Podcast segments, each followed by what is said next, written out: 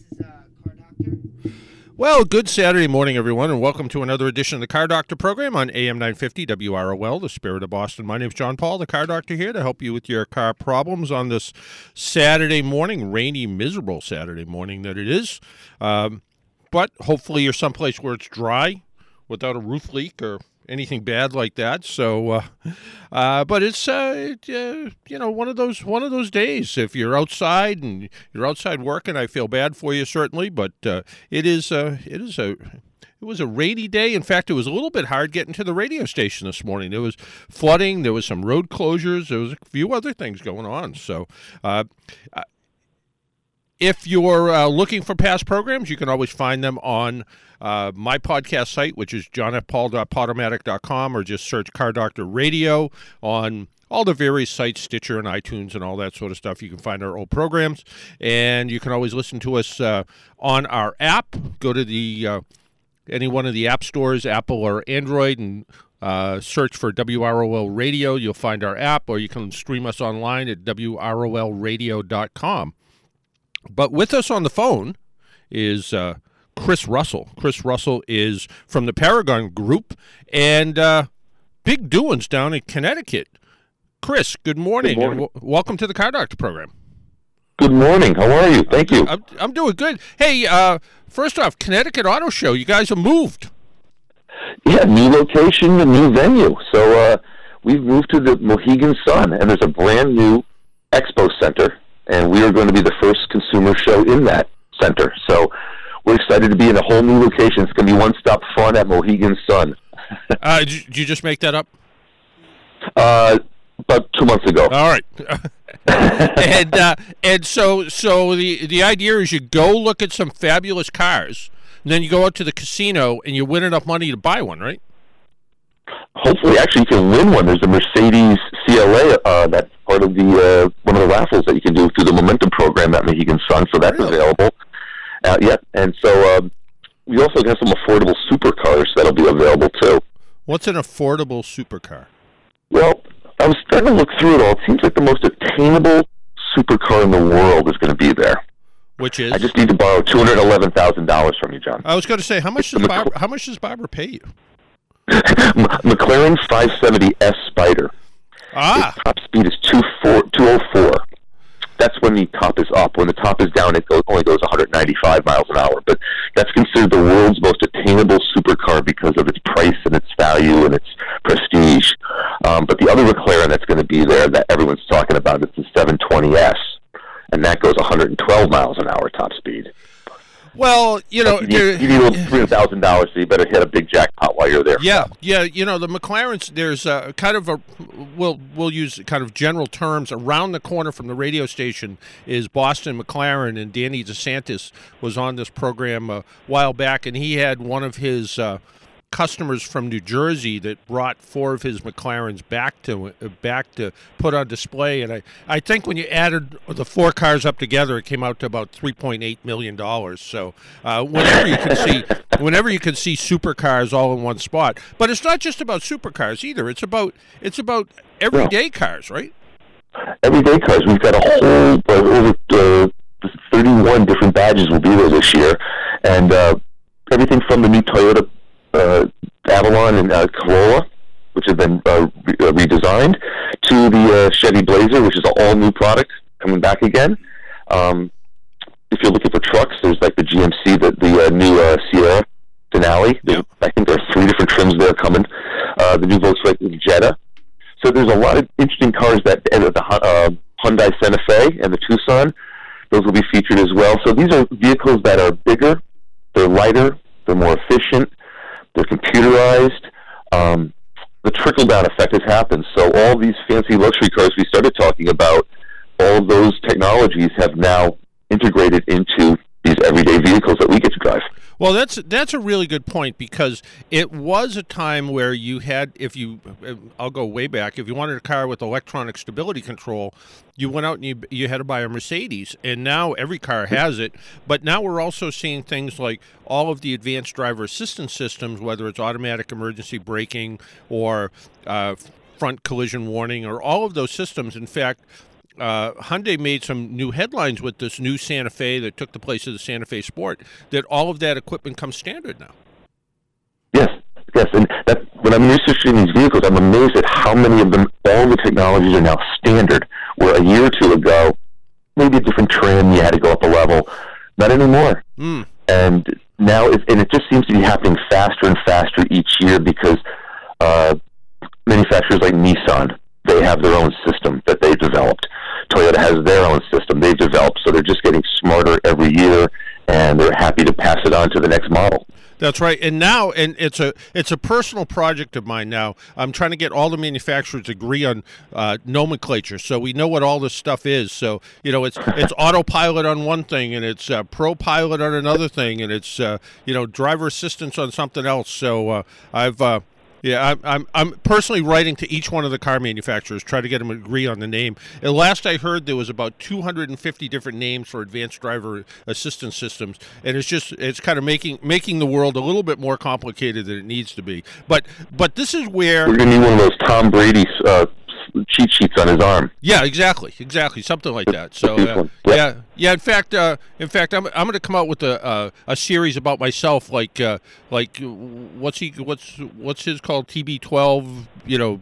Uh, yeah. JP what? yeah, yeah, exa- exactly. Yeah, I'll have to come up with some some number. Yeah, but you know the whole point about uh, an auto show is there's never it's there's never pressure, and and as much as the auto business has changed over the years, still sometimes going out to buy a car isn't sometimes isn't the best experience for people. But you go to the auto show, you're there just to look, and the people at the show know you're there just to look.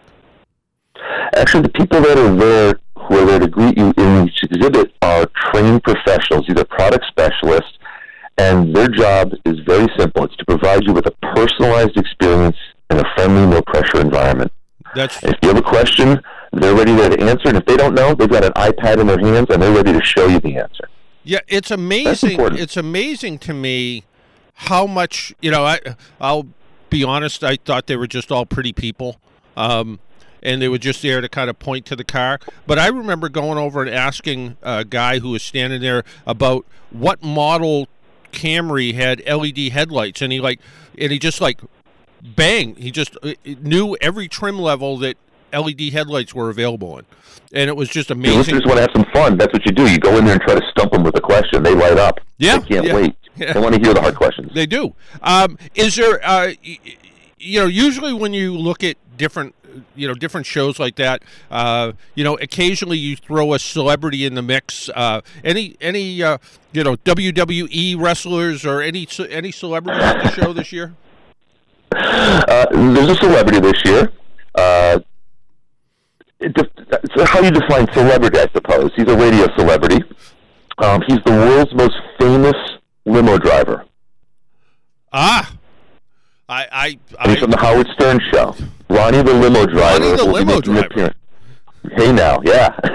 and and you know he he is. Uh, uh, he's he's also a big NASCAR guy, so he's he's actually is much of a you know goofball as as the radio show is and all the other things. He, he's also a big car guy and a big NASCAR guy. In fact, he actually tried, I guess, on Sirius to do some kind of car program and found out it was more work than he wanted to put into it. But but he is he is a pretty interesting guy. So yeah, I'm and you know let's, let's face it, you know you love or hate Howard, he has you know a billion listeners. So um, there's a lot of there's a lot of people I'm sure who will go in just to see Ronnie the limo driver. Believe it or not, Ronnie the limo driver has over 220,000 Twitter followers. That's um, 219,100 more than I do. so if people want to come on down and meet Ronnie, uh, if they're fans of the show, they know what a flat Ronnie is. Yep. And like a flat Stanley. And so we will have some there that people can get autographed, and uh, if they want to bring their own, they can. And also, we'll have a copy of his poem "Winter." Ah, and fans of the show will know what that is too. But uh, Dean Cain, the Superman actor that Ronnie used his body for for the um, his, his uh, professional photo, Dean Cain will not be present. Oh, there we go. Blamer. Yeah, it'll be Ronnie's body there as well as his head. and he's he's um he's not ex- exactly a young man either. I think he's uh I think he's uh, almost seventy. So Uh, he had a birthday Yeah. actually last Sat Sunday, and he's 69. Oh, there you go. Okay, and uh, and also you can't have a new car show without some old cars there. And traditionally, uh, there's been an old car or two at, at every new car auto show. Anything interesting at, at the show this year? There are three interesting vehicles that are classics. One's going to bring you back to your past. You ready? Go ahead. A 1977 Nissan Patrol. Really? Yes, I just found this out the other day. That's the only Nissan badged vehicle sold in the U.S. until the early '80s, when the whole Datsun Hmm. Nissan phase out. Um, but this is cool. This vehicle, it was the second generation. It was the first vehicle to drive across the Simpson Desert in Australia, which is considered the world's largest sand dune. So this is a vehicle that just had worldwide appeal. Um, today, I guess you would compare it to the Armada Yep. For comparison. But um, this is a nut and bolt restoration. It's supposed to be very rare. I was looking at it because it was originally an auction item. That's the website I was looking at for, for researching this. Um, it's a very rare restoration, so that's something to appreciate. And over in the VW exhibit, uh, they've got two vehicles that have historical and cultural significance as well. There's a 1955 Beetle, which originally was $1,900 in 1955 and that's really the, the vehicle that started the Beetle phenomena. And that was sold. Um, there, there was a dealership in Englewood, New Jersey, and in 1956, how about this? The year after this vehicle in 55 comes out, guess what percentage of imported vehicles were Beetles the next year?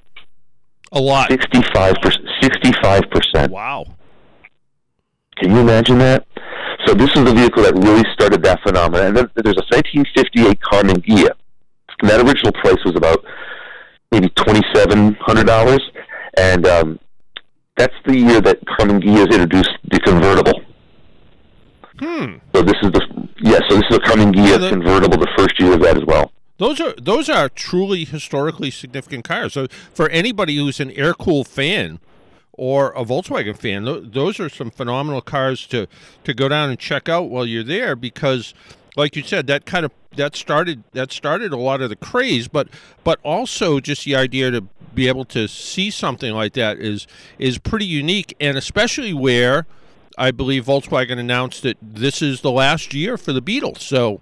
Uh, you know, who knows what's coming up next? But it's, uh, but it looks like it's probably the last year for for, for uh, at least the Beetle convertible. So we'll have to we'll have this to is your chance to meet the Beetle. Come on down. Yeah, yeah. The uh, and and so it it does make it interesting. It's funny. I was talking to an old time Volkswagen guy this week, and he was telling me he's been chasing one of the very very first Beetles that ever came to market, and it was at a Volkswagen dealer here in Boston, and it was up it was up in a storage loft, and it actually had cable style brakes. So you stepped on the brake pedal, it wasn't hydraulic. It was these these uh, cables that went to each wheel, and the thing was all rusted and frozen, and nobody wanted it. And uh, but I guess the dealership just sort of stuck it in a corner somewhere. It went down to an auction a few years ago. It didn't the it didn't sell, and nobody knows exactly where it is now. So you know, Volkswagens have a have a long and interesting history,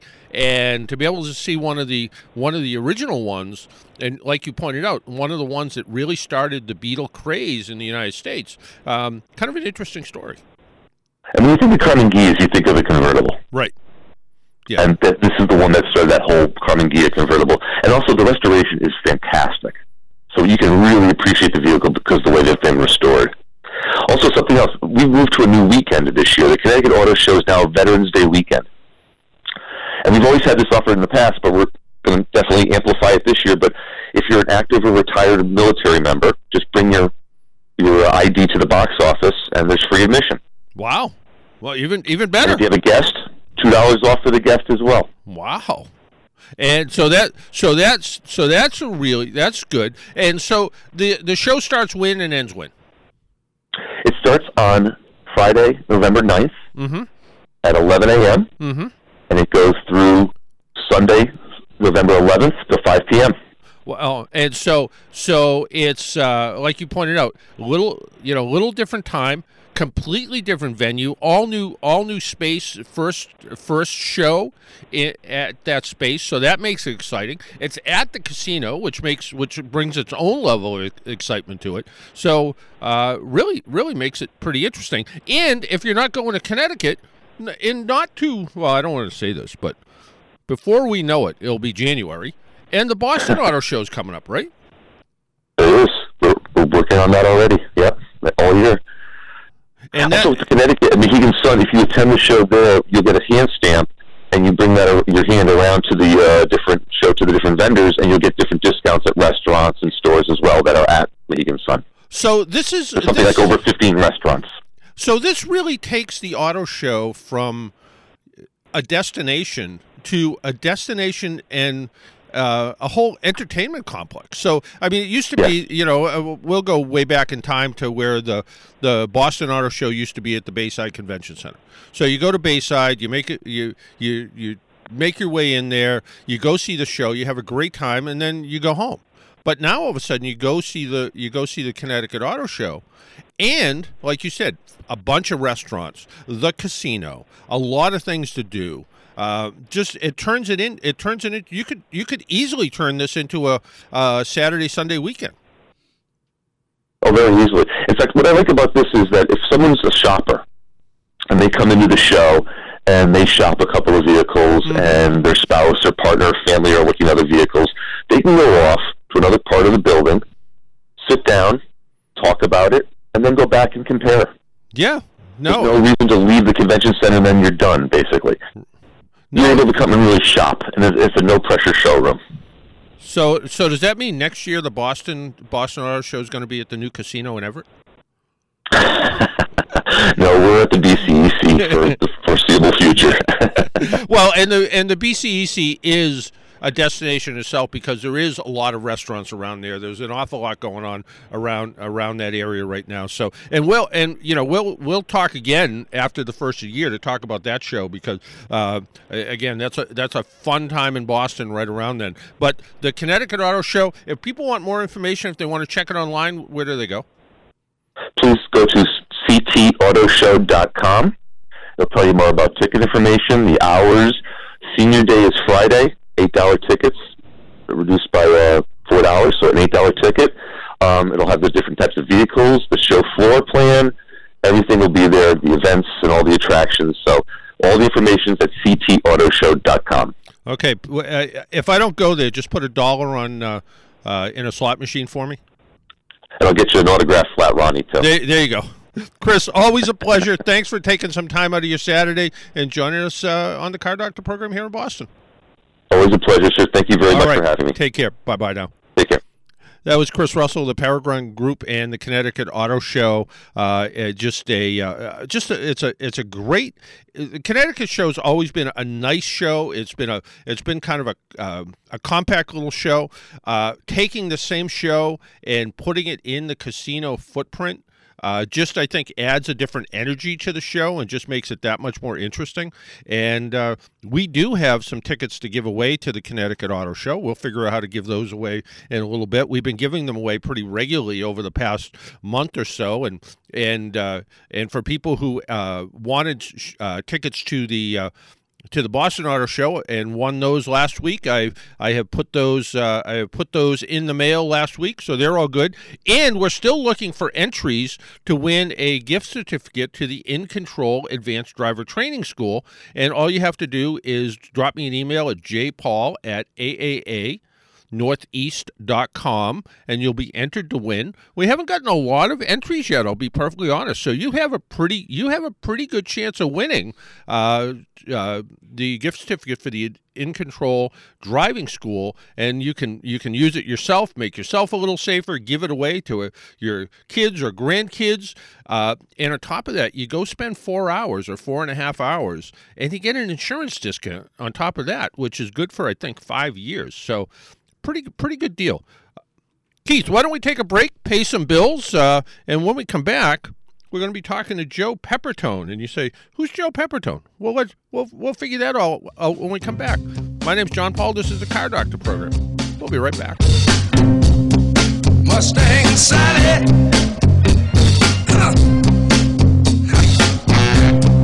Guess you better slow your Mustang down.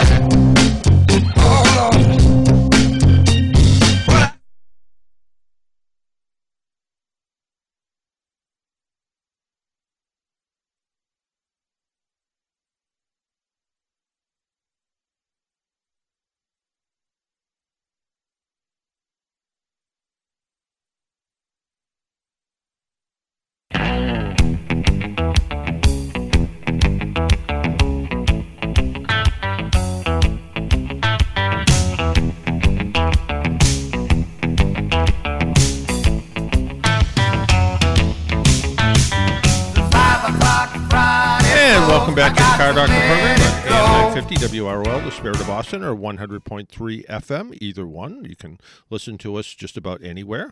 And you can listen to us, of course, online at uh, WROLradio.com or the app, WROL, the app. You can find us there as well. So there's a lot of places you can find us. Um, I was at the AAA office yesterday, and uh, and I got talking. I got talking with the people about real ID and the documentation you need for it. And um, it you need so if you want real ID, you need to go into the office with a passport or passport card and an original birth certificate. And it must be issued from the municipality and have a raised seal. Hospital certificates are not accepted, so you're going to need both of those. Um, and then you also need your social security card or a paycheck stub that actually has a your nine digit social security number on it. Um, there's some other things you can use a W 2 form that displays your nine digit social security card. Uh, if your name has changed and you don't have a passport with your current name on it, you need a marriage certificate that does have the uh, the name change on it. And then also you need you need five different things is what it comes down to. And your current driver's license and then something else like a utility bill that has your name on it, a firearms card, a jury summons that's within 60 days old, um, tuition bill for the current year, some school issued documents you could use. But you need what comes what comes down to you need five documents for this real ID, which is uh, which is not necessary but if you do fly and you don't have a passport, you're going to need you're going to need that. So um, it is it is important to it is important to have. Um, the other thing is if you're if you have, uh, for instance, you need to go into a, a, federal building from time to time. You need you need you need the same thing. So uh, you need to have it with the little star on it, which which makes uh, which makes it all which makes it all work. So uh, if you are going to do that, you uh, need to uh, make sure you have all your documents in place.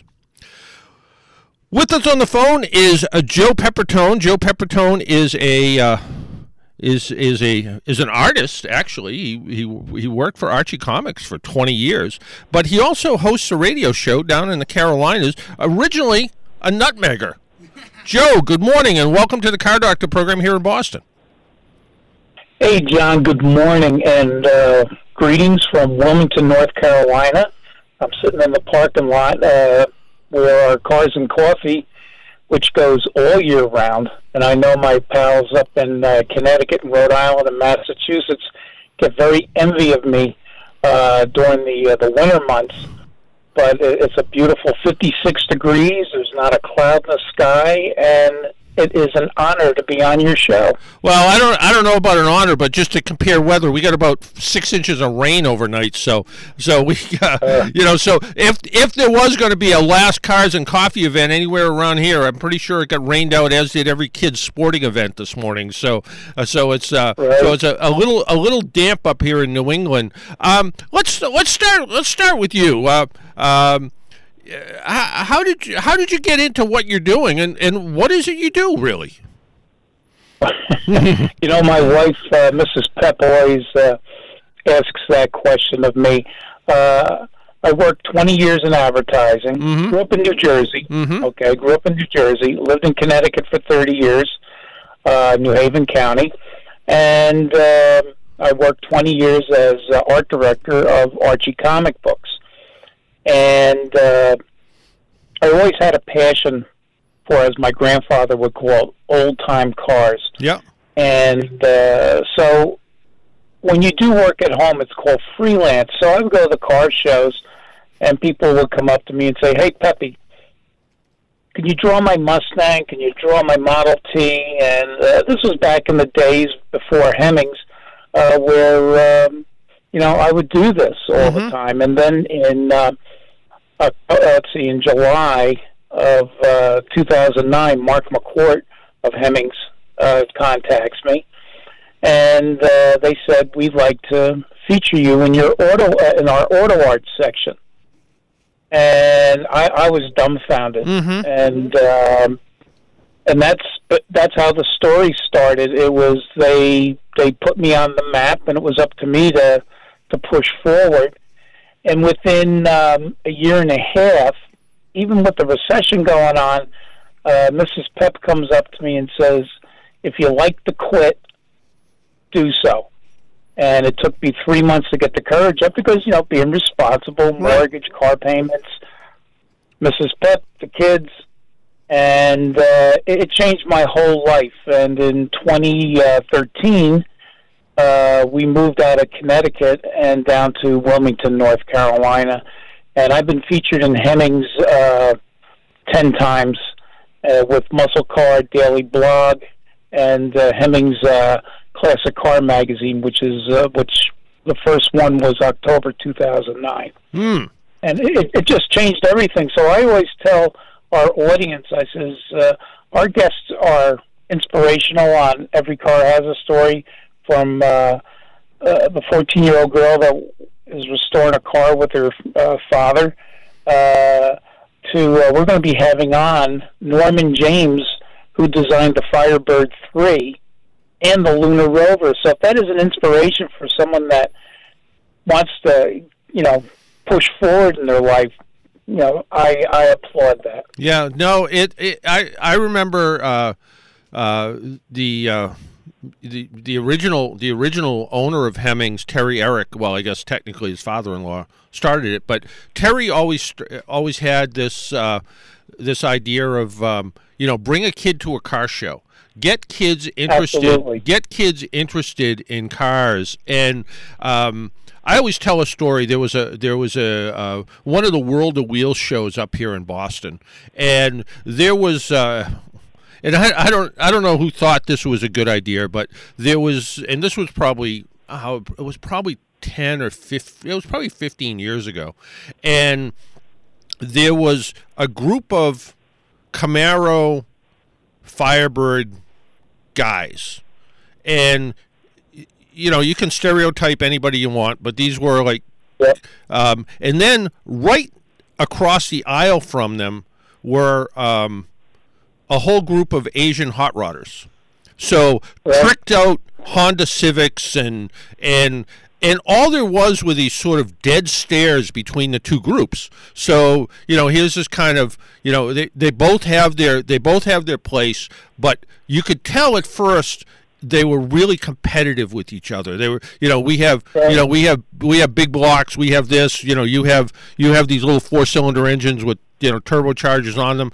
And then at some point, and I think it was, I think it was one of the the Honda guys walked over and checked out one of the one of the um, Camaros, and all of a sudden they got and they got talking, and come to find out, even though they liked different cars, they shared the same passion whether it was Absolutely. whether it was the passion of trying to make something slower go faster whether it was the passion of making something quiet get louder or whether it was just tricking out the interiors to make them unique to their own particular car and next thing you know it went from a bunch of people staring at each other going "What- you know look at those look at them over there the next thing you know they're all like they're all like um, exchanging ideas, talking with each other, hanging out together, and it's like, well, here's where the car hobby transcends, you know, all kinds of environments, and all of a sudden they became, you know, it, it turned into turned into what. You know, it, it looked like it was going to be a. It looked like it was going to be, uh, you know, something from, uh, you know, uh, West Side Story, and it was going to be a fight, and it turned into a bunch. It turned into a, a bunch of people that ended up liking each other because because the hobby that they like so much brought them together. I always, I always thought that was kind of interesting. Well, John, I have to agree with you 110%. It's the car, this is the car culture, uh, and it's it's the evolution of the hobby. And the uh, the old timers, you know, they believe in well, you get your spark plug and you tune it up and you gap it and you do this and you do that and and uh, with the tuner cars they put in a chip. But the thing is, what it all boils down to is that they all have four wheels, Mm-hmm. and this is the next generation, and you cannot stifle it. And uh, even here at our Cars and Coffee, the tuner cars all are in one section, Uh, we have our hot rodders in another. We have uh, uh, the European cars in another.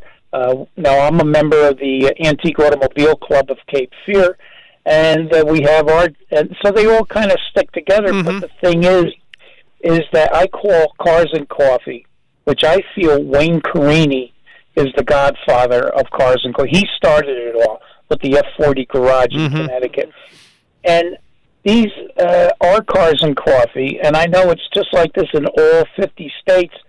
It's unite. It's like the United Nations or the United States of cars. Right. You know, it's you have all these different blends, and these kids, they just want to show off their car, Right. Just like someone did thirty years ago or fifty years ago. They just want to show off their car, and uh, we were talking at our uh, AACA meeting, and I said, "These are the kids that you need to have come into the club." Well, you know, you, from the senior members, they're not too thrilled about it. But the thing is, if you want your organization to thrive for the future, you got to let the future in.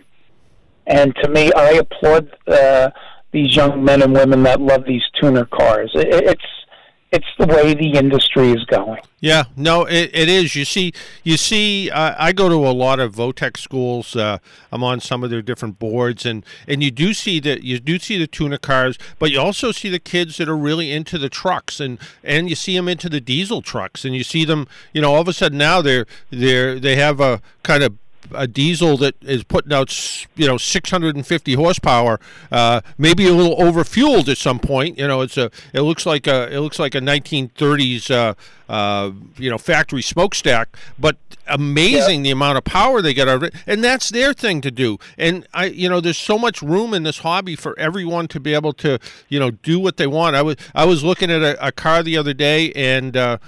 Uh, and I just kind of looked down at the shifter, and it was a it was it was some kind of '70s car, not not anything in particular. But I was looking at the interior, and the uh, and the shifter was actually a, a half-inch ratchet that they welded onto the welded onto the shifter Okay. handle, and just the idea that they they you know just kind of made it a little unique, a little bit weird, and and just kind of kind of made it fun at the same time. It just uh, you see that kind of stuff, and so this love for the hobby now of a sudden turned into besides besides um, being an artist and, and drawing cars now of a sudden it turned into radio and facebook live right That's correct. Now, every car has a story with uh, Joe Pep and Dusty. Uh, we're heard on uh, the Big Talker Radio 106.7 FM in Wilmington, North Carolina. And you can hear that.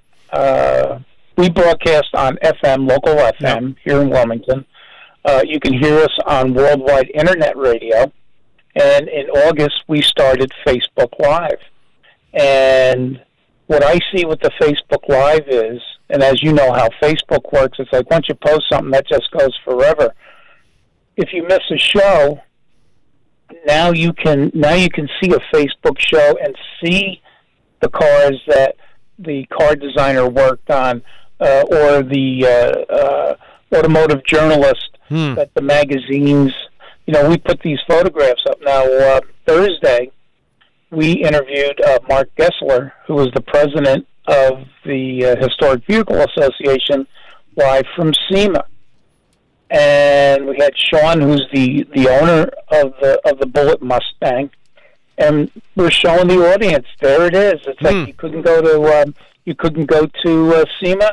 Well, we tried our best to bring a, a good broadcast.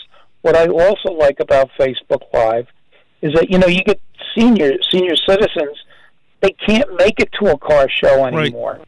But if they have access to a computer, uh, our one of our slogans is I had to laugh when you said it was raining. when I do uh, posts, if you want to friend me on Facebook, just look for Joe Pep. It looks like a Pepsi bottle cap, Mhm. And uh, it's our car shows never get rained out, except for hurricanes yeah except for hurricanes. but the thing is, is that now, now you have a visual. Now you can see it. And I tell my radio audience, it's like, you know, radio is great, but if you want to see the cars, tune in on our uh, Facebook Live at 1 p.m. Eastern Standard Time. Uh, but this is the way the culture is going, and we have two guests per show.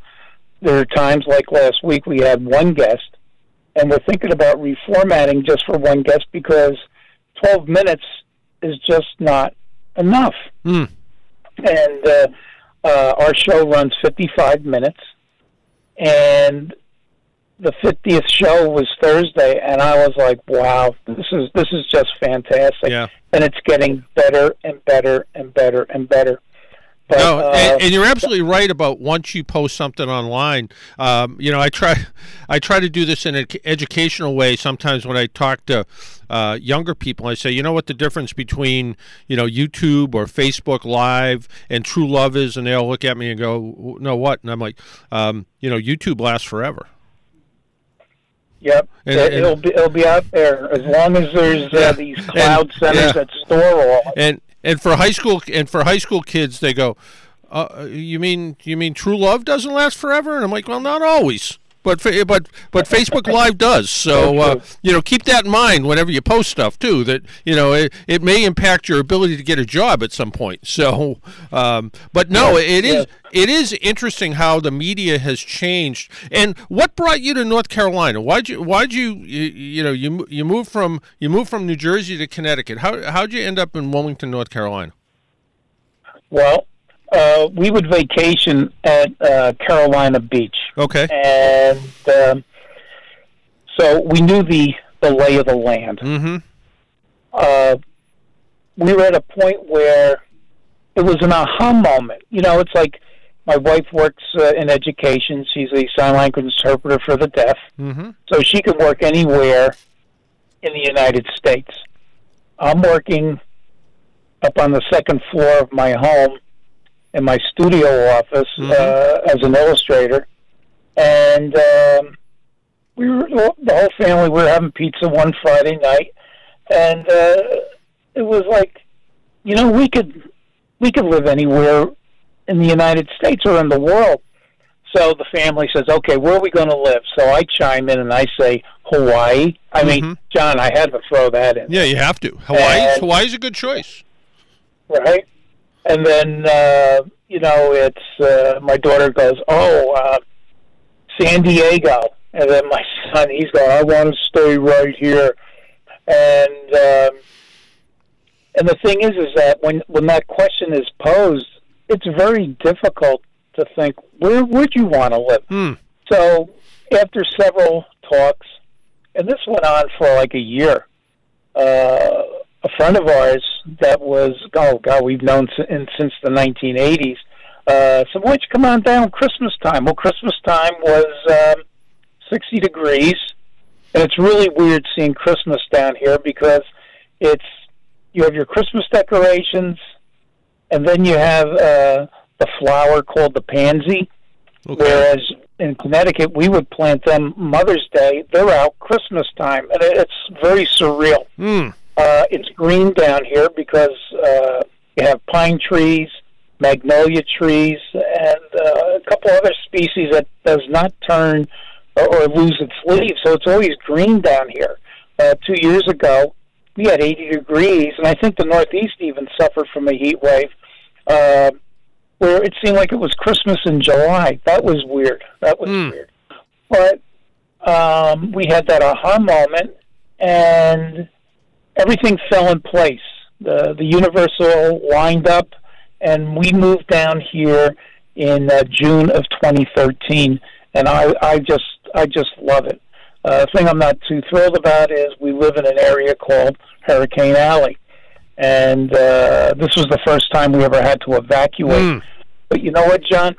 After everything was said and done, and Wilmington was uh, rebuilding from the hurricane, and you know what? You guys have gotten hit with some pretty bad hurricanes uh, in the past. Oh yeah.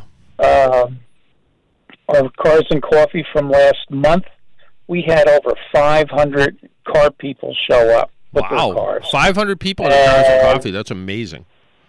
Yep, yep. Uh, we occupy a space that's uh, there's a uh, um, a movie center And uh, if, your if your listeners want to look up uh, Stone Theaters on Independence and 17th, and they can see a bird's eye view with uh, via Google satellite.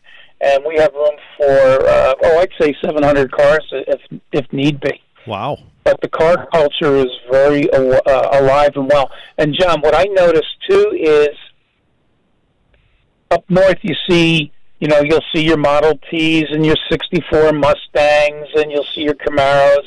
Um, I see DeSotos down here. I see Pontiacs down here. You know, more uh, cars that you would normally not see. Mm-hmm. Uh, and and I find even like uh, I work for uh, uh, the Intermountain Concours Elegance out in Salt Lake City, Utah, back in uh, 2011, and there you see cars that you normally don't see out east. So that's what's great about the car culture. So uh, you go to different areas of the country and you'll see more different types of cars, and why I can't I can't figure it out. Well, it's it's interesting when you go to a place where um, there are there there is the that that whole culture of cars, and you know here in uh, the Boston area we see a little bit of it, but I know I spent. Um, a week or so down in sort of outside of the the Daytona area, and just like standing on a street corner and watching stuff drive by, you know, all of a sudden I saw an Anglia drive by, and I saw, you know, I saw yeah. a share of antiques, but then you see stuff because it doesn't get quite as rusty. Sometimes you get you see some old stuff that are just daily drivers, which which always seems real interesting Absolutely. to me. Yeah. Absolutely. Uh, last month we had a, a replica 1936 Auburn show up, and I, uh, John, when that car pulled in, it was like, wow, yeah. this is. I felt like I was at a concourse. And speaking of concourses, uh, my radio partner Dusty and I will be going to the uh, Trump Charlotte Concours d'Elegance in Mooresville, uh, North Carolina, which is right next to Charlotte. Mm-hmm. And they're going to, and oh, I love concourse events because these are the cars that sh- that um, thankfully they're not in the museum. I mean, I applaud museums, but when you see a car in its natural where it should be outside, uh, they're going to have a couple of cars uh, from the Howard Hughes collection. Uh, they're going to have Fatty Arbuckle's uh, uh, Pierce Arrow, wow. 1919 Pierce Arrow, and uh, it's I, I can't wait. I yeah. can't wait. No, I'm doing I, Facebook Live uh, videos. Yeah, no, it's amazing when you can see certain things. I know. I mean, I I I'm the same way, and I and I also like it when I see cars that get driven to shows. Which I remember, I was years and years and years ago. I was at a, uh, a Porsche show, and one of the Porsche family members was there, and I kind of said to him, "This must make you happy to see a, a sea of Porsche vehicles here." And he goes, "No, it doesn't." And I said, "Why is that?" And he goes, "Most of these cars were were trailered here." He said, "My cars are meant to be driven." And people are not enjoying them for what they are. And the same thing when you see a car at a concours, that's great, but when you see them driven, it's even better. And I love it when oh. they do some of these concours events where the the night before they take them out for a good drive, and you know, and if you happen to just be on a street corner somewhere, and all of a sudden you see you know 50, 60, 100 beautiful classic cars drive by. Um, it, it, it, always just it always just makes it that much better. Uh, but on the other hand, there are only going to be cars sometimes you see in a museum. I, uh, there's a new museum that popped that opened up this year in Bristol, Rhode Island, the Newport the Newport Car Museum, and it's a private owned museum. It's owned by it's all the cars in it belong to one guy, and there are cars that I've never seen before. Some of them are uh, antiques, and some of them are absolutely brand new. And but just the idea that they're, you know, they, you know, I I I've driven a Hellcat. I haven't driven a Hellcat Demon. He's like, oh, I have a Demon over here. You know, and uh, the idea he had he had supercars and he had you know he had he had a hybrid section and in his hybrid section was a, a Porsche 918 which is a million plus dollar car and and there's no there's no ropes up. Uh, you you get to really you know get close and personal with the cars. And then there's fun stuff. There, you know, the uh, BMW Isetta, which uh, they claim is the most yep. photographed car in the building because it's such a fun oh. little car. So, you know, just the idea that there, there are these cars that you can get to see, and whether you get to see them in person or, like you said, whether you get to see them on uh, on uh, on Facebook Live, just it just makes it for a fun event. Absolutely. And you know, John, what we were talking about in the beginning of our interview is that, you know, kids are the future. And I always say this on my show. It's like bring your kids to a car show. Mm-hmm. It's an outdoor history lesson on four wheels. So, family members that are listening, take your kids to a car show you know, in the springtime or if there's something that's an indoor event up in the Boston area. Because when you look at a car, and I'm uh, okay, let's, for example, we have a club member has a 1912 Cadillac. Mm-hmm. Okay, history lesson. Who was the president? What was going on in the United yeah. States at the yeah. time? When you look at a car, even the car that's parked in your driveway, you're seeing the top of technology for that model year. So our club member with this 1912 Cadillac, first year electric start, uh, first year electric headlights. The year before, you would have to turn a, uh, you would have to put these pellets in the mix of gas, turn it on, and then light the uh, light the wick inside the lens of a headlight. Mm-hmm. You know, and this is all history. So when you see a car that's 100 years old, you're looking at something that was the top of technology. If our listeners have a, a, a granddad and they have a an old 57 uh, Chevrolet uh, pickup truck, you're looking at the top of technology for General Motors for that model year. So it's bring them to a car show. Yeah. No, and, and it's interesting. Oh. Yep. Go ahead. I'm sorry. No, no, no, no, Go ahead. Sir. Yeah, no, it's interesting too when you look at that. What was the top technology then? And I and I mentioned it. I mentioned it just the other day with. Um, I was driving. I was driving a car that had a. Uh, it had a light that came on, a blue light that came on when you first started it. That meant the engine was cold, and really to take it easy with it until until the blue light goes off, so the car can warm up warm up uh, at a at a reasonable rate and not do not cause any problems. And uh, an, an, old car friend of mine posted, yeah, uh, that they had that in the and I, I forget what exactly he said, like the '58 Oldsmobile. And I said, yeah, it's interesting right. how you know uh, what's old is new again, except for me. It seems like, uh, uh, but it, but is it you know, and it can be something whether it's uh, whether it's automatic dimming headlights or uh, you know, or headlights that swiveled a little bit, like you know, I, you know, everybody looks back like at the Tucker. Tucker, exactly, that had yep. some innovative um, uh, technology in it, or even just engine design in, in general. I, uh, you know, the idea that uh, uh, you know the four-stroke engine's been the four-stroke engine, and then you know you you you combine that with hybrids. But there were there were there were you know uh, types of hybrid technology back in the back in the you know 20s and 30s. So uh, it, sure. it, it always it always kind of you, you, as you look back, you learn a little bit about what the, where the future is too. So it always makes it interesting. Oh, definitely. Now here, John, I got a question for you, and uh, any any of your listeners, uh, you know, email John uh, what you thought it was. Why was you ready? Sure. Why was electric cars more popular with women a hundred years ago? Well, I know the answer, but we'll we'll we'll leave we'll leave that for a little bit later. But yeah, no, that okay, was yeah. yeah. In fact, uh, in fact, uh, Henry Ford's wife drove an electric car, and it wasn't a Ford. The uh, I had seen a I was at the Greenwich Concours Elegance, which is the first Saturday in um, June in Greenwich, Connecticut, and I had seen it was a Baker Electric and I remember seeing pictures of this Baker Electric and Floyd Clymer's. Uh, uh, I think it's uh, the Good Old Automobile. Mm. I can't remember the name of the book, but this this car was President Eisenhower's mother-in-law's car. Oh, okay. And I mean, and it's like, and I remember the photo as a kid with Eisenhower, you know, and he's kind of like leaning out the window. And now here I am, three feet away, where this where this great president was sitting. You know, and it, it's a history lesson. You talk about technology. Uh, the old Cadillacs from the '50s, they had that.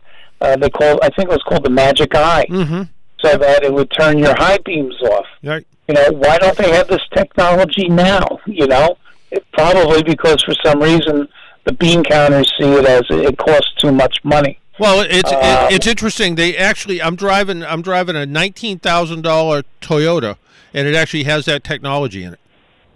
Oh, okay. Yeah. So, okay. so it, it, So- it, you do you do see it a little bit, but but you're right. You know, you, you mentioned the Baker Electric, and the Baker Baker Electric was uh, um, I I borrowed one. I guess I technically rented it from the Larz Anderson Auto Museum up in Brookline for an event, and uh, just the idea that that was that was a that was a really that was a really interesting car, and it was like sitting in your living room inside of it.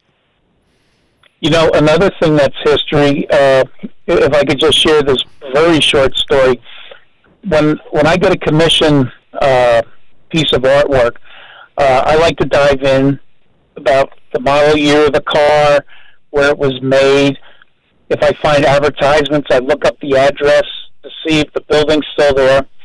Well, I grew up in New Brunswick, New Jersey.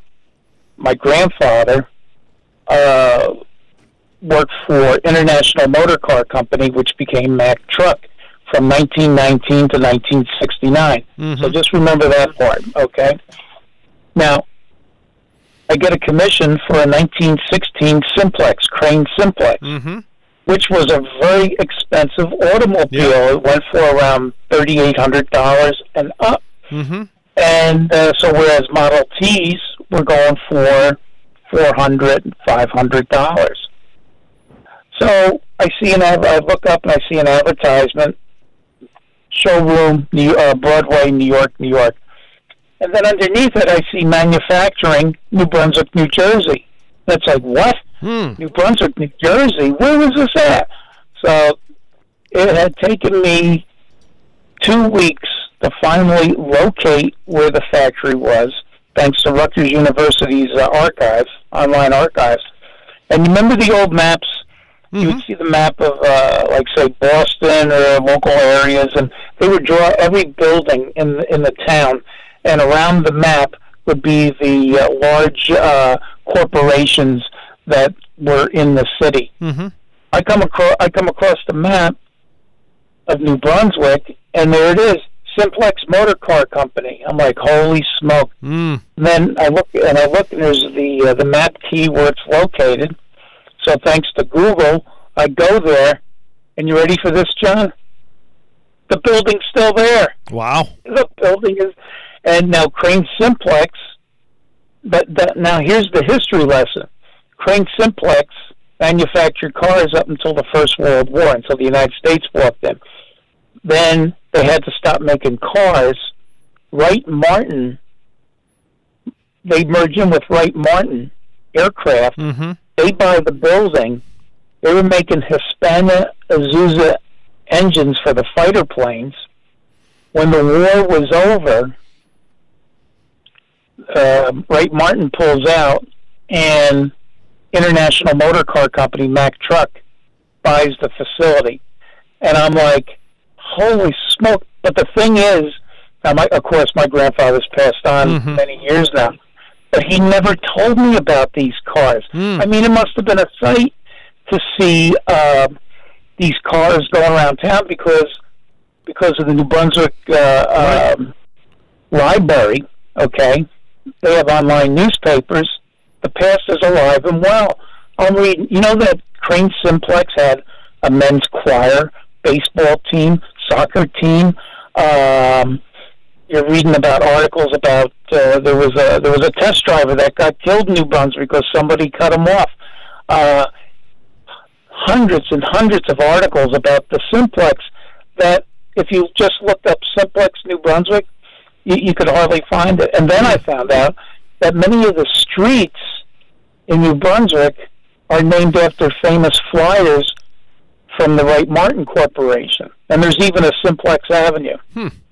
So, so you, Yeah, so a history lesson. Yeah, no, no. Cars, cars are absolutely a history lesson, and and when you get to talk like you do, when you get to talk to the people that own these cars, and you get that. And the other thing I always try to tell people, if you're thinking about getting into the old car hobby, go to an auto show and talk to talk to the people that own the car that you have an interest in. So whether it's a you know whether it's a, a simplex or whether it's a 1965 Thunderbird, go find somebody that has one and say what should I be looking for? What are the mistakes that maybe you made when you were buying it? You know, the you know people tell you the best way to buy a car is buy one that's all that that somebody else already overspent the money on because you never get the money back. Yep. Yeah, Absolutely. yeah, And also, if you're going to restart, uh, if you're going to do a restoration from the ground up, uh, my radio partner Dusty and I always say, make sure you have deep pockets, Mm. which means, kids, make sure you have a lot of money because uh, if you want everything original, it does not come cheap. Uh, chroming on a car is thousands of dollars oh sure, yeah, uh, you know, and there's things where you can't do. You know, maybe uh, you're not equipped to be a painter. Yeah, I mean, you could do engine work, but you can't paint it. Uh, you're not uh, trained to be an upholsterer. You know, uh, one of my favorite places I send people is Gateway Classic Cars. I think they got like 12 showrooms. Hmm. Uh, they should give you a, a drool bib when you look at these cars. But it also gives you an idea as to what's out there. But what I tell people is don't expect, if you buy a car that's 50 years old, it does not drive like a car from today because the technology wasn't there yet. Mhm.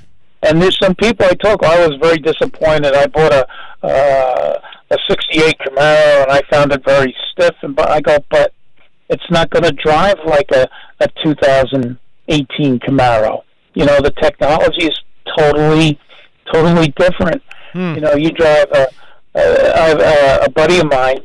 He restored a, uh, a '57 Chevrolet Bel Air, and he got the tires from Coker Tire hmm and um, you know it was uh, was I guess it was a two ply tire, and I mean it just it rode hard. He says, "Yeah, if we had radials on this, it would be like driving on a cloud," you know. But you know, there's there's a lot of things that that go with it, and of course, it's the maintenance of of the automobile too. So you know, there's a lot of different factors, and uh, just like anything, when you're buying a car, have a mechanic go with you. Take a look at this thing, because on the outside it may look great, but the inside, uh, to me, I was always told years ago if the car looked like it was parked next to the Titanic, the engine compartment, walk away yeah. because it's uh, but you'll be very surprised. Now here's one, John, for your audience.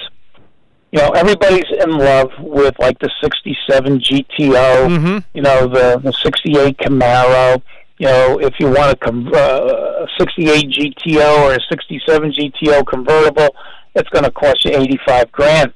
But you know, there's a lot of cars out there that they were like I would call mom and dad cars, but they're still beautiful, but they weren't popular. Right. Uh, my first car, I bought my father's '66 Mercury Monterey. It was a two door. It was uh, metallic, Mhm. uh, maroon metallic with a black vinyl roof. Okay, I love that car. Well, Mercury also made a car called uh, it was the Park Lane convertible. Now that car, fully restored, can run from seventeen thousand to twenty seven thousand. hmm Whereas if you buy a uh, a '67 GTO convertible, now you're paying eighty-five thousand. Right. You know, uh, a Nash Metropolitan. You can you can pick up a Nash Metropolitan convertible for around eighteen thousand dollars. I mean, it's only got a four-cylinder engine. Your garden tractor could probably go faster than that, but it's it's a cool little car. No, they're, they're Model yeah, station wagons. uh, Some of the station wagons. Oh, Yeah, yeah. All of a sudden, they've they've gained popularity and something that you know, no, you know, uh, you know, whether it's a you know '64 Chevy Nova wagon that people just kind of turn their nose up. Even in '64, I don't even think they liked them. But all of a sudden now, if you can find one and it's in and it's in good shape or or good restorable shape, it's just kind of a cool car to have. Yeah, it's um, there. There was a uh, uh, um, man. Uh, one of my favorite station wagons is the uh, uh, the Pontiac. I can't remember the model name for the wagon, it was a '59 Pontiac wagon. Oh my God, this thing seemed like it was three miles long. Yeah, yeah.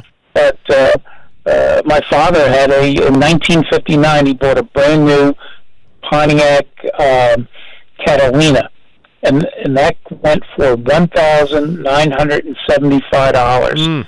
And it came with a radio and a heater, and Yeah. that was it. Black wall tires, and he was so proud of that car. He would always say, "Peppy, this is called a wide track Pontiac," and he always said that. Yep. But you know, these are the things that you remember as a kid. Um, when I took driver's ed, they trained us on brand new 1971 Cutlass, uh, the Cutlass Oldsmobile, Mm. and it was a four door.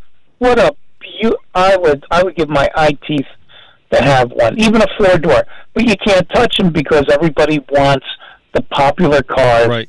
From back in the day. Yep. You know. No, every everybody you know- everybody lusts after what they had when you know, or what they couldn't have when they were kids. So you know, as the population, you know, as everybody's getting a little bit older, you know, there's no surprise that the cars of the 50s, 60s, and 70s are getting popular because that age group that couldn't own those cars when they were teenagers suddenly can, and uh, good or bad, it it makes them popular. Also, can tend to drive the price up a little bit too. But Oh, absolutely. Hmm. Now, last Christmas, I was trained how to drive a uh, a 1922 Model T Ford, yep, and now I'm six feet tall, but it's it's a very cramped car. right, It's very complicated. And I asked uh, my friend uh, Michael who owns this car.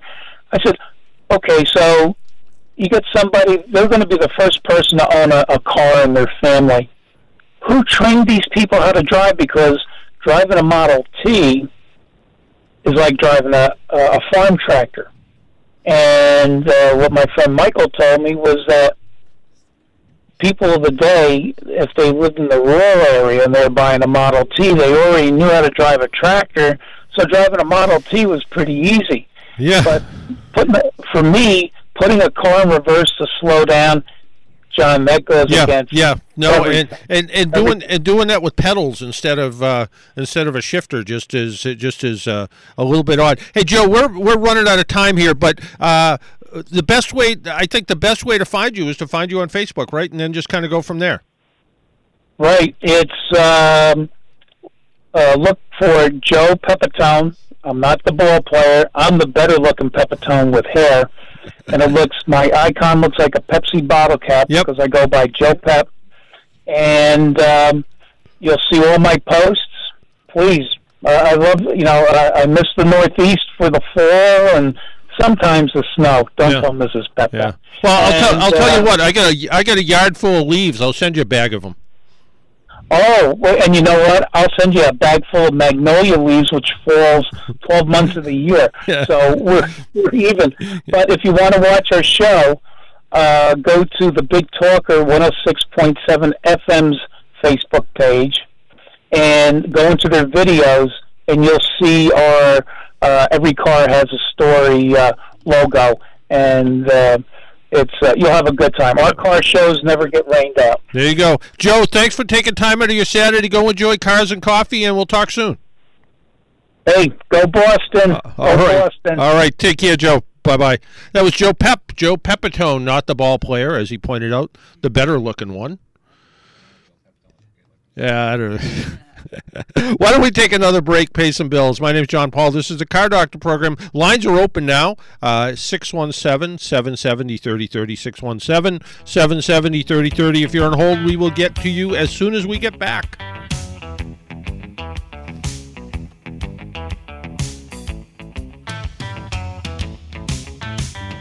Five o'clock Friday blows. I got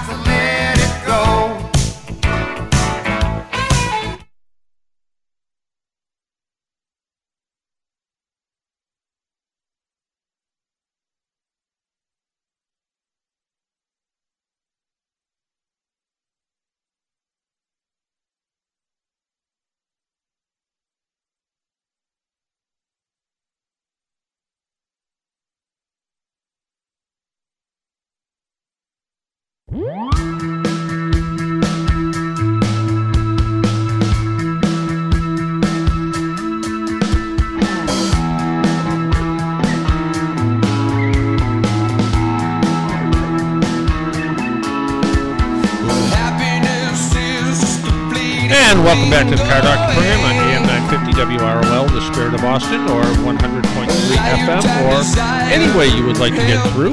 You can you can listen and find us no matter well, all kinds of places. Our phone number is 617 770 3030, 617 770 3030. Uh, Well, uh, Keith is getting the phones all straightened out. I want to talk about the car that got me around last week, and that's the all new midsize Volkswagen Atlas. It's the first uh, seven passenger three row SUV from Volkswagen. Unless you want to call a Vanagon an SUV, but not really. Uh, the Atlas is available in five trim levels, two engines, a 2.2 liter turbocharged four cylinder and a 3.6 liter V6. The Atlas is available in front or all wheel drive. Our road test was in the Atlas S with front wheel drive and the four cylinder engine. The interior of the Atlas S model is basic but comfortable. The cloth seats look good, are comfortable. The manual driver's seat offers enough adjustments for all drivers to find a comfortable seating position.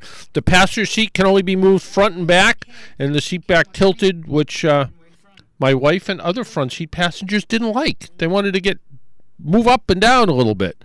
Uh, if you've been in a Volkswagen in the past few years, all the controls seem pretty straightforward. Simple stocks, buttons, knobs, which I personally find much simpler and less distracting than a touchscreen.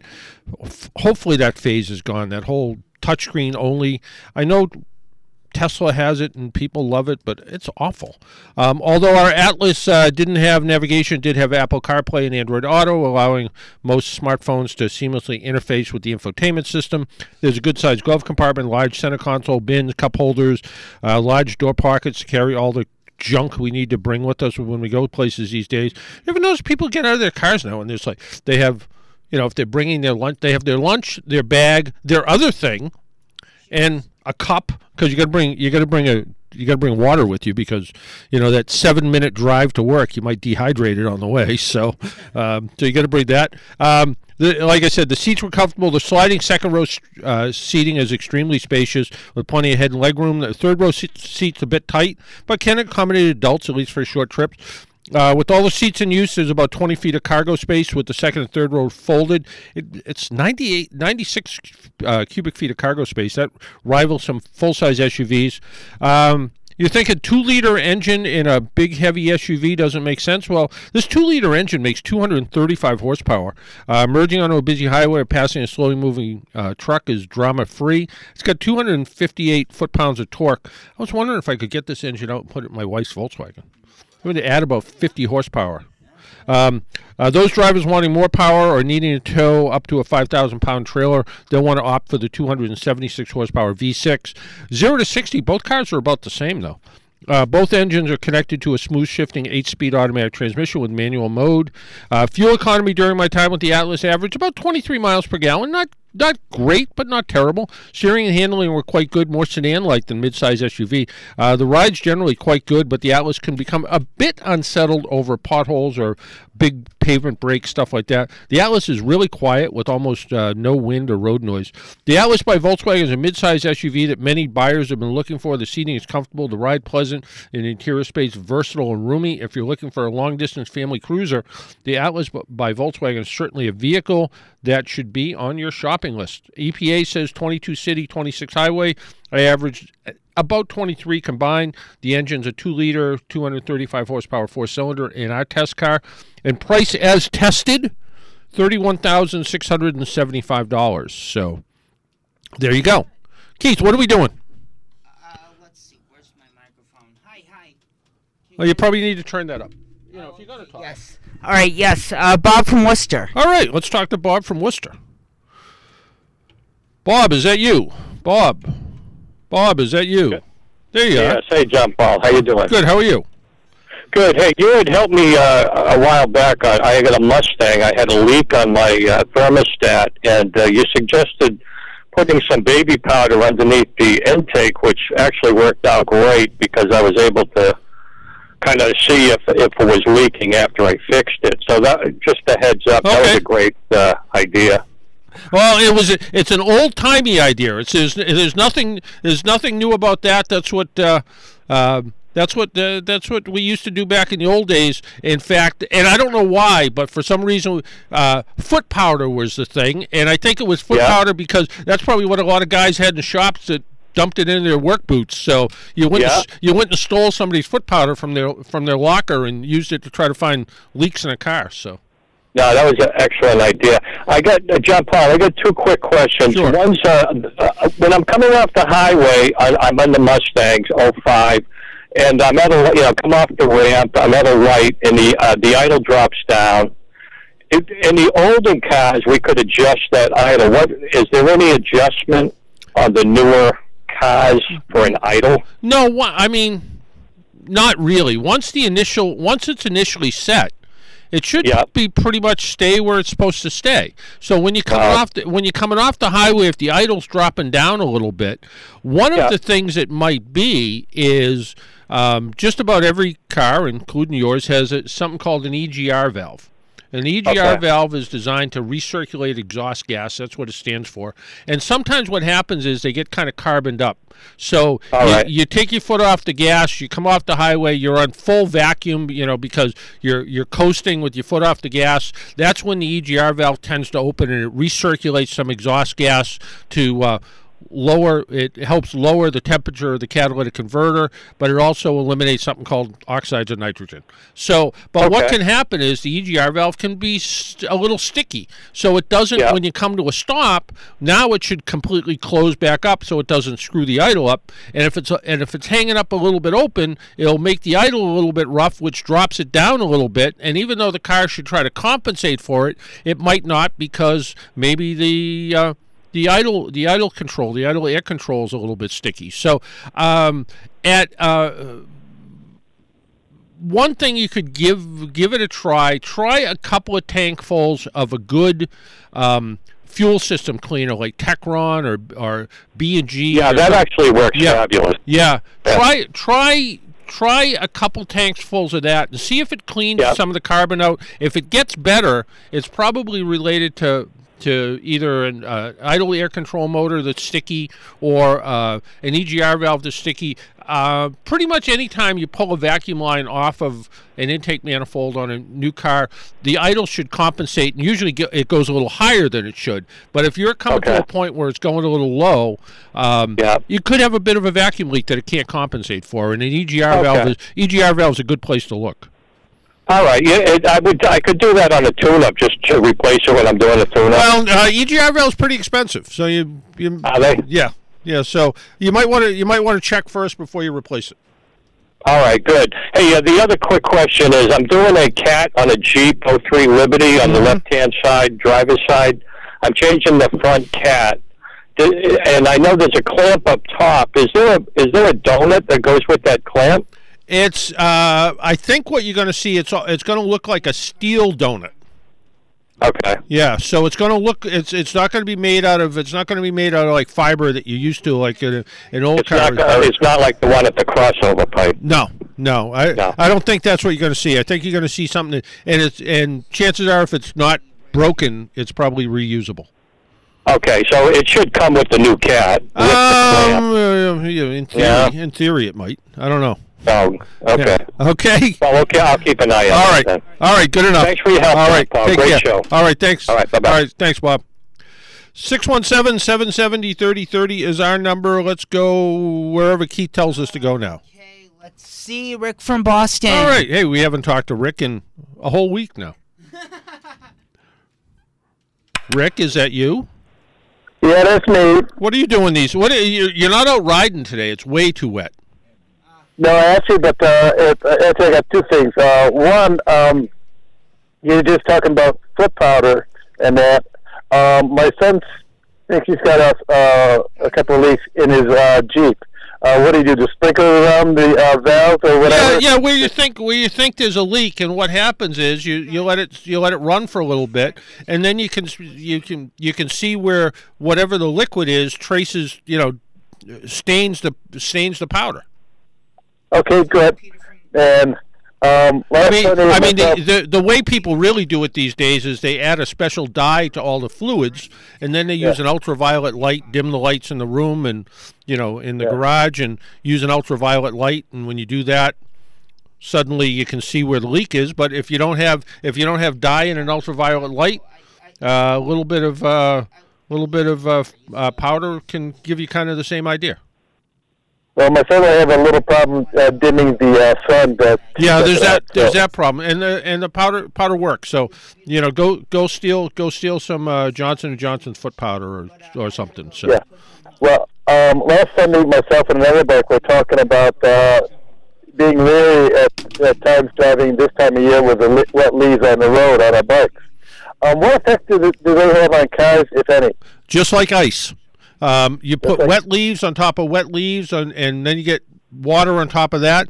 Um, you can you can go around a corner and in a car and and have the car slide, and even with electronic stability control, which helps which helps. Um, wet leaves can be really slippery, especially like this morning. It, and still, it's starting to rain starting to pick back up again, and Yeah. And the streets are covered with leaves. So even coming to a stop, especially if you're stopping at the bottom of a hill, where you need a little bit more brake pressure and a little bit more traction, and if you're stopping on some wet leaves, you're going to lose that traction. You're going to slide right into the car in front of you. So this is one of those times that you normally in the rain you want to keep a little bit more stopping distance, but rain and wet leaves you want to leave even a little bit more. Think of it. Think of it like snow. Well, I figured that would be a good good thing to talk about today. I think I think it was a good idea, Rick. You're always full of good ideas. uh, my wife says sometimes We love you, Rick. a lot of stuff. All right, Rick. All right, take Okay, care. bye, John. Yep, bye bye. I think where are we going now, sir? John Boston. All right, let's talk to John in Boston.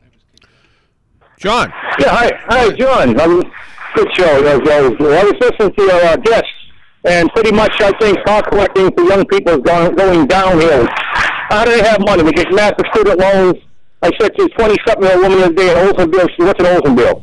I mean, how many uh, Yeah. millennials was wrong? That's like you don't know how to kill Oldsmobile. They would want drive that. well, So, well, it's how do you kind find the money? It's well, it's kind of funny. I was uh, I was at a Votech school this week, and Yep. um, we were talking about the trades and how the trades are just screaming for people, whether they're carpenters, electrician, HVAC, um, CAD CAM, you know, all kinds of things. And we were talking about a kid getting out of getting out of high school and deciding not to go to college, which you know some people kind of you know look down their nose at that they didn't that they didn't go to college and. be a uh, big shot and go to college and get a degree. yeah, it, and the idea the idea that you're going to go into uh, you're going to go into almost debt over that, and uh, it can, it can turn it can turn into a real problem. And you go you you can leave a Votech school, and uh, we, I was talking to one of the instructors who worked at a Volkswagen dealer ten years ago, and he said his his average paycheck ten years ago,